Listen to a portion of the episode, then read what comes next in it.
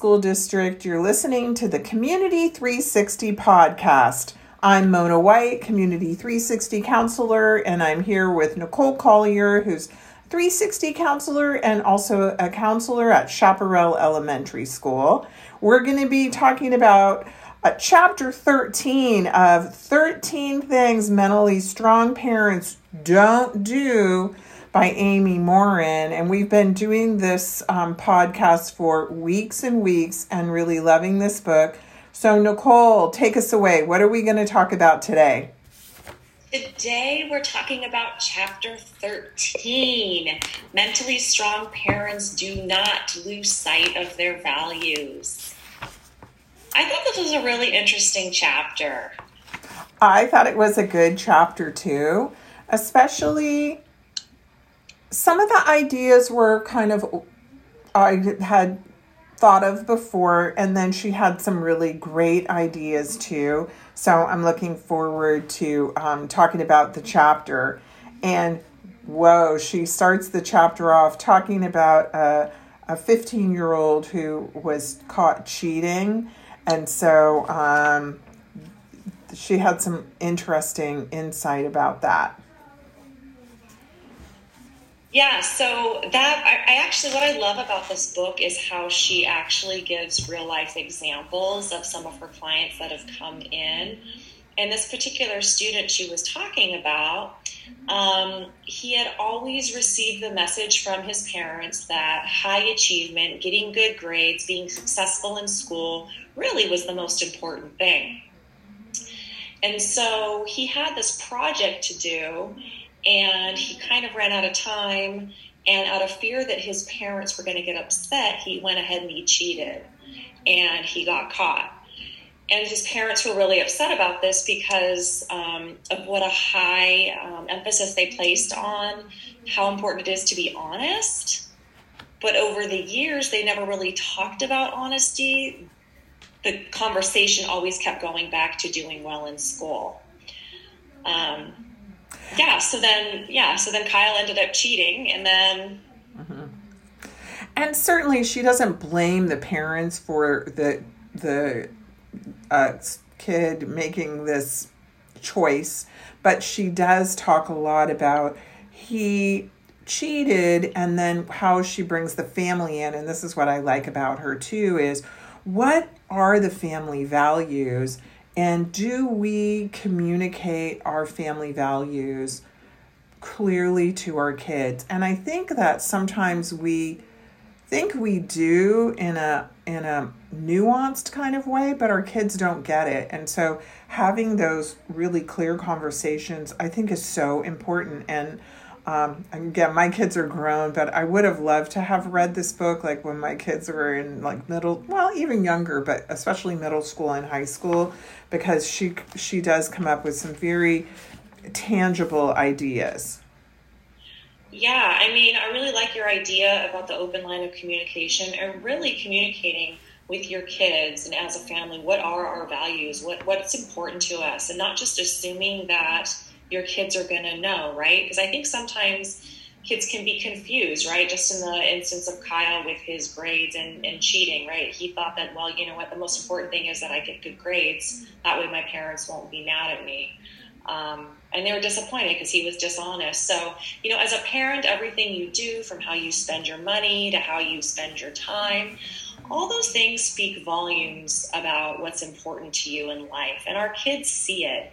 And sometimes our priorities can get mixed up a little bit, and then we might inadvertently send the wrong messages to our kids. Um, so it's interesting. So she kind of has this list of points to see and kind of, you know, self check and see if you answer affirmatively to any of these points um, to, as to whether or not you're parenting according to your values. Are you talking about the rose colored glasses? No, I haven't uh, got to that. Part Oh, okay. Because that's, oh yes, the che- that checklist. What struck? What kind of really struck you with the? Were there a couple things that really yeah, struck you? I mean, one of them is I'm not sure what my personal values are. So if we don't, as parents, if we don't know what our personal values are, how are we supposed to relay that to our kids and teach them to our kids? So I think it's important to really sit down and think about what your personal values are and what you would like to instill within your kids. Mm-hmm. Yeah. I, I thought that was really good because I think, like with my kids, I definitely work ethic and and making good choices was there but i don't know that we ever kind of sat down and talked about like this is what we, you know the different things that we value in our family. I do know we talked about valuing education um, but I, I like how she kind of has you think about what are your values and then how might you be able to um, to express them more clearly to your kids. So uh, and then she talks about nicole it's easy to get caught up in the competition. Whoa. Yeah i mean i think especially too with social media right? We are kind of inundated with people posting things like, oh my gosh, look at how amazing my child is, look at how successful they are, and it's all because of me. Um, so parenting has really become much more public. Um, and it's really interesting how that's really changed the dynamic between uh, parents and kids. Mm-hmm. Mm-hmm.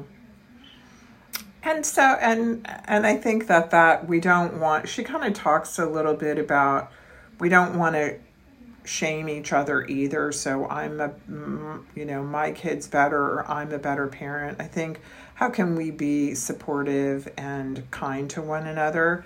Um, and what I like is the rose colored glasses because I thought, oh my gosh, how true is this? Um, so parents overestimate their child's academic achievements. And she just talks about, you know, like everyone, you know, not every child is going to be a straight A student, and that's okay. You know, what we really want to talk about is are our kids always doing their personal best? Because that's how they're going to continue to grow and achieve. Um, and uh, and she has a couple of of other things that um, parents sort of look at things with a distorted lens, and I think that we as parents can have a little bit of a reality check and so and accept our kids for who they are.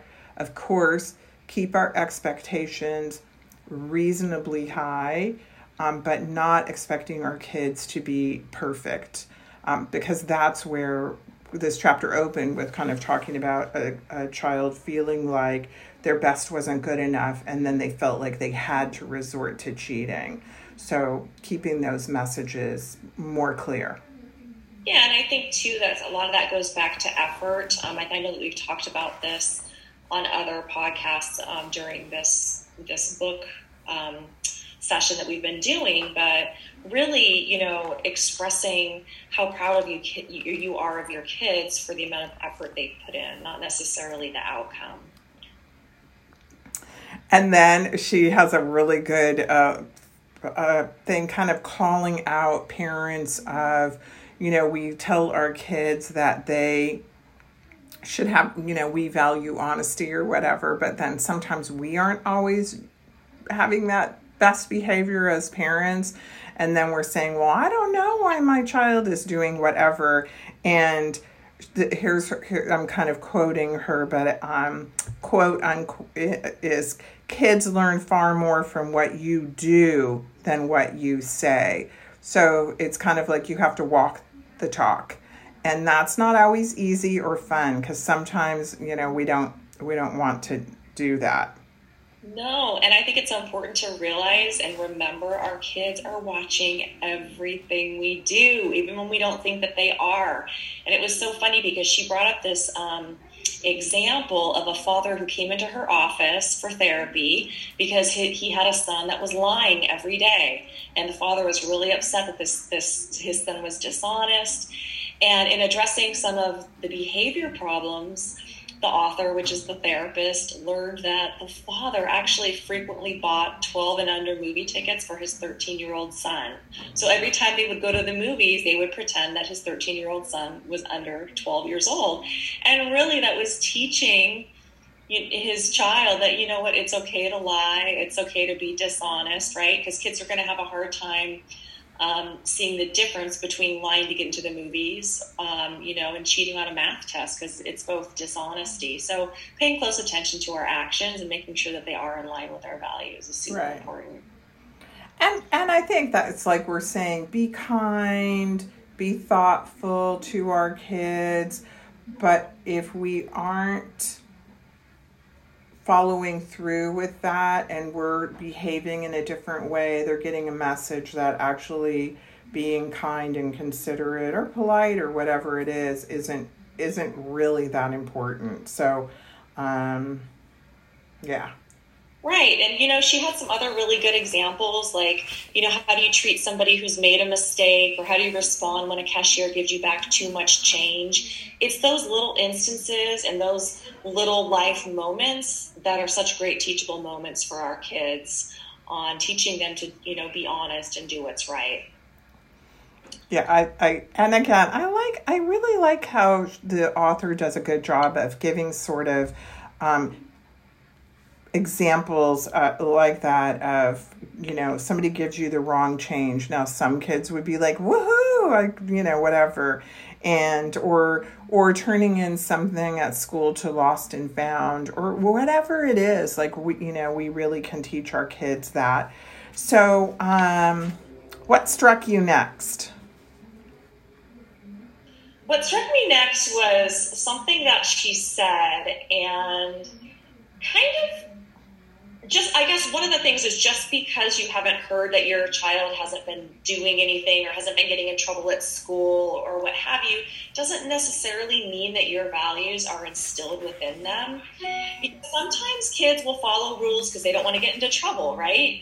Um, and they're not likely to behave when they think they're not going to get caught so it's really important to consider whether your child's internalized your values and are they following the rules because you told them to, or is your child really invested in doing the right thing even when no one's looking? Mm-hmm. Mm-hmm. And I and I also I like this part where she's t- she, being a parent is no is no easy job, and Nicole and I know that. And I think that when we're a little bit of wiggle room is is um, there's not there's no set right or wrong but really what is it with for us as a family or as parents? What do we want to um, teach our child?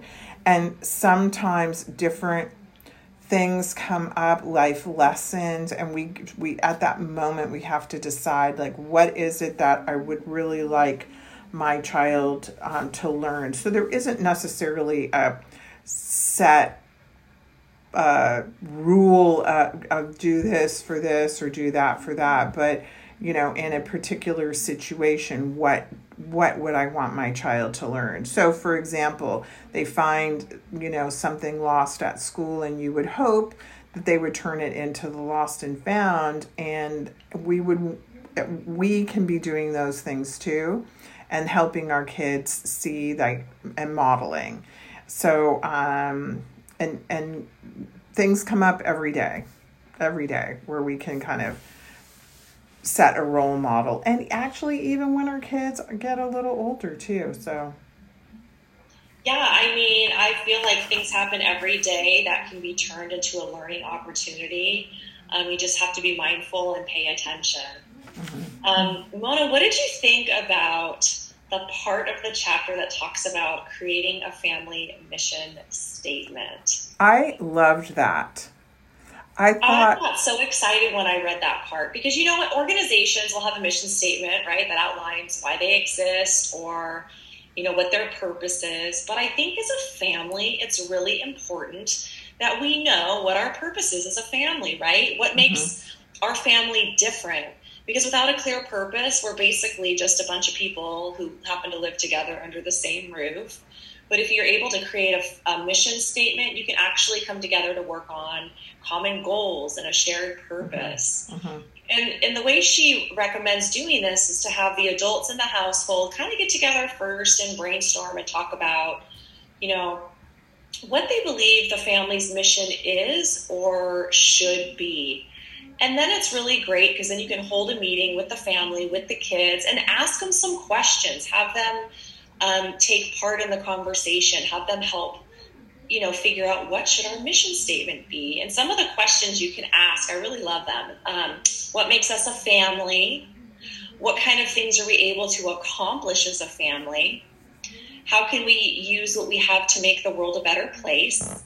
How can we help other people? And what types of things are most important to us?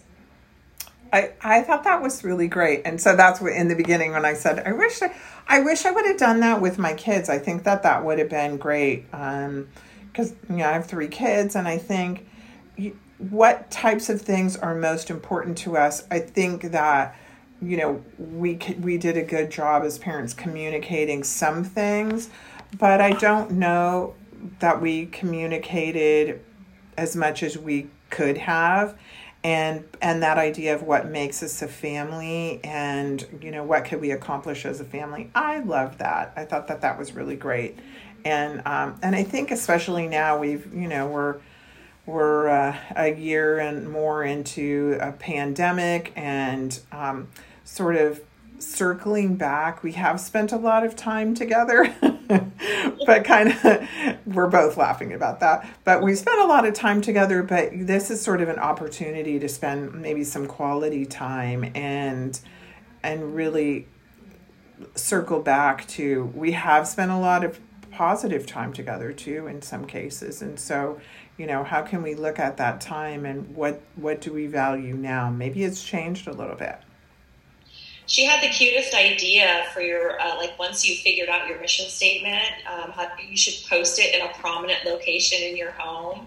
And so she was talking about how some families will create a poster and hang it on the wall or um, some families will get it stenciled on the wall in their home. And i just thought that seemed really cool you know? It's a reminder a constant reminder as what um, as to what makes us a family what is our mission what's our purpose mm-hmm. as a family and next, back into the parenting zone. Uh, I know that we have talked about this in many other podcasts, and we'll kind of circle circle in on it today. And that is, as parents, we don't have to be perfect either, and we can acknowledge when we make a mistake. And sometimes we do make a mistake, and we behave in a way that we're, uh, you know, we're maybe not so proud of, and that we can. Um, call ourselves out and you know and apologize and say you know i should have handled that better. She gives an example of a parent yelling at a coach. I'm thinking is it a little league coach? Anyway sorry little league coaches out there but you know and, and but apologizing and that was you know wrong and i you know that won't happen again or whatever. And i really love that uh, because i think that when we acknowledge that we make mistakes and then we make some changes, our kids get to see that and we're really modeling something super important. Yeah, I think it's really important, uh, an important skill and value to be able to, you know, teach your kids that it's okay. We make mistakes and it's okay, right? And we can apologize for it and recognize it, admit to it, and then move on, which I think is super important. So, Nicole, what does she say? You know, she kind of talks about, and this always comes up other families' values aren't the same as your family's values. Uh, oh my gosh. Anyway, w- what about that? Yeah, well, you know what? Your your child might come to you, right? And ask you a question about how come so and so's house is so much bigger and, and nicer than ours, right? So really having a conversation with your child in that sort of scenario, you could say, you know, good question. Well, you know, their parents might make more money than we do, or maybe it's more important to them that they live in a nice house, right? Um, so, kind of reflecting and recognizing that everybody has different values, and just because our values are different doesn't make them right or wrong. Mm-hmm. But opening up that dialogue with our kids. Mm-hmm. And of course, that always, you know, well, so and so get, you know, ay, ay, oh, ay. That always happens. that always happens. But um, sort of, you know, you're teaching values. So then she does her breakdown of just like in every chapter with the littles and then school age kids and then um, teenagers.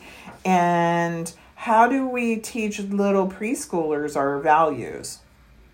Well, what I think is so great is that you can start teaching them right away, right when they're little. So, for example, you're gonna ex- you want to explain to them reasons why you're doing certain things. So, an example would be, I'm buying grandma some flowers. Um, you know, let's buy her some flowers, and we're gonna bring them to her because it's really nice to be generous or to let her know that we're thinking about her or we're going to go walk the neighbor's dog for her today because she broke her leg and it's really a nice thing to help others. So, really getting your preschooler involved in doing those kind things with you whenever possible. Mm-hmm. And haha, there was something in here that I did do with my kids. And that was creating like family traditions. And I actually still, my kids are all grown and two don't live at home, but um, pizza night is Friday night. It's the best day of the week, and had, we have done that in our family forever. And it was kind of like a fun thing, like a coming together.